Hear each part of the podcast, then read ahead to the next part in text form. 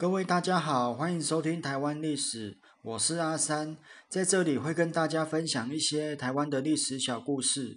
由于这是我第一次做 podcast，如果有不好的地方，请大家多多包涵。每次分享的故事也会制作成图文部落格，有兴趣的朋友可以到下方说明栏前去观看。今天要跟大家讲一个大林水鬼的传说。现现今大林的玉京清水公园，也就是以前的鹿谷沟，在早期平埔是平埔族的猎场，因为这里有天然的蓄水池，池边长满了构树，也就是梅花鹿的食物，所以才有了鹿谷沟的名称出现。清朝时期，汉人开始移入，由于灌溉系统不足，导致附近的村民。因为抢水产生恶斗，当时大湖庄，也就是现在大林镇的大湖里的蔡茂东及叶沈变提议开凿水郡，将水分成十股，并在鹿谷沟修建大堤。由于当时的修建技术不好，新建困难，且鹿谷沟水深不见底，当时蔡茂东就觉得水里有妖怪作祟。于是拿起随身佩戴的宝剑往水里一丢，没想到水坝就顺利完成了。从此之后，各村庄之间就不必为了争水源而发生争斗。石鼓郡也成了大林第一条完成的水郡，一直沿用到现在。后人为了纪念蔡茂东及叶沈变开凿水郡的辛苦，就在大林国中前及石鼓郡头各设立。叶蔡二将军庙一座，以示纪念他们。就这样，相安无事。到了一八九五年，日本亲王北白川宫率近卫师团从奥底登陆。当日军进攻了八卦山之后，下令师团休整，由骑兵向嘉义地区侦查。在大林地区时，遇到了由简金华所率领的义民军。当时，简金华看到八卦山战役太过惨烈。所以决定不抵抗，没想到日军却要求贡献两百名少女，简金华当然不答应。没想到日军就开始对附近的村庄烧杀掳掠，义勇军一看这样不行，随即展开反抗，双方死伤惨重，而在鹿谷沟两旁也成了抗日战场，战斗惨烈，战斗惨烈到许多人跳水逃生。导致鹿谷沟的水也变成了红色。抗日结束之后，由于双方战死人数太多，鹿谷沟鹿谷沟位处郊区，人烟稀少，水鬼的传闻也就渐渐展开来了。到了一九零九年，日本积极在台发展糖业，由于制糖需要大量的用水，所以选在鹿谷沟旁设立大林糖厂。糖厂的设立也加速了地方的繁荣，大林人口激增，台人、日人纷纷来到了糖厂上班，鹿姑沟附近也渐渐热闹了起来。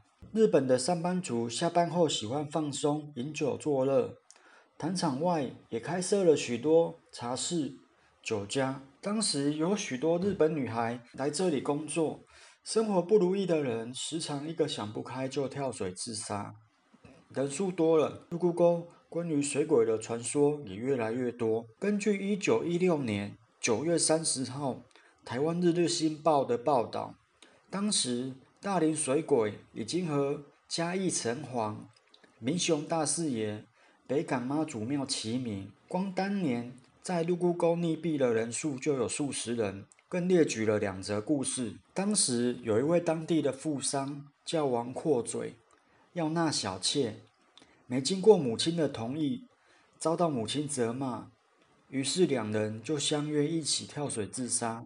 某天，一个男童跟爸爸说：“阔嘴邀我去玩。”爸爸一听是水果要抓交替，马上把儿子关在家里，禁止出门。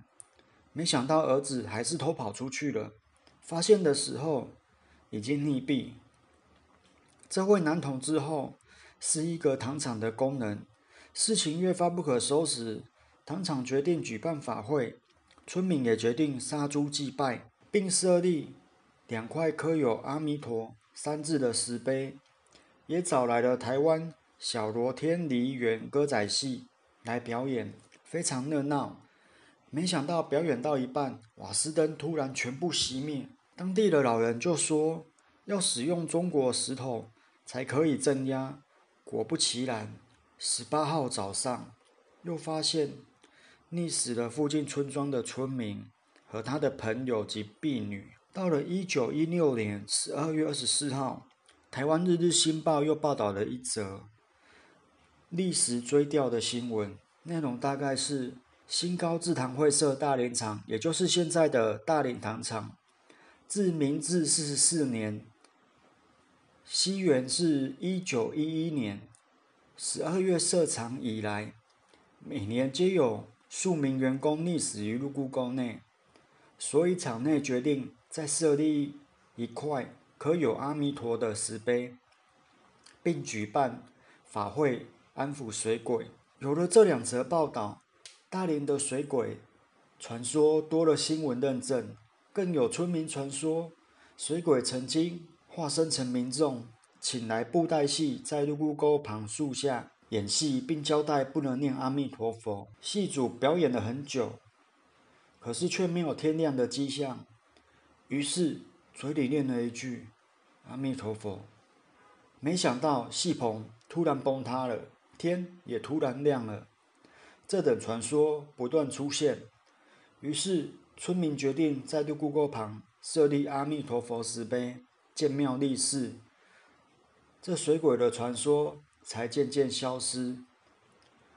而目前在鹿谷沟旁的阿弥陀佛庙，就是在这个时候由村民设立的。鹿谷沟的传说不止这些。还有一个水鬼叫比瑞的故事，也就是水鬼在三年不抓交替的情况下，就会变成城隍。这个故事有拍成影视剧，有兴趣的朋友可以到 YT 的台湾奇案或细说台湾，也有拍摄相关的故事。现在鹿谷沟已经整治为玉金清水公园，原本深深的流水也变得比较浅了。两旁的抗日古道变成了自行车道，没有了以前肃杀的气氛。石鼓郡依然是附近农田重要的灌溉设施，大林糖厂也成了观光景点。水鬼的传说渐渐被人们淡忘了。各位有空的话，可以到大林走走，可以逛逛老街、糖厂吃冰，到玉京清水公园坐着日光浴吧。谢谢大家的收听。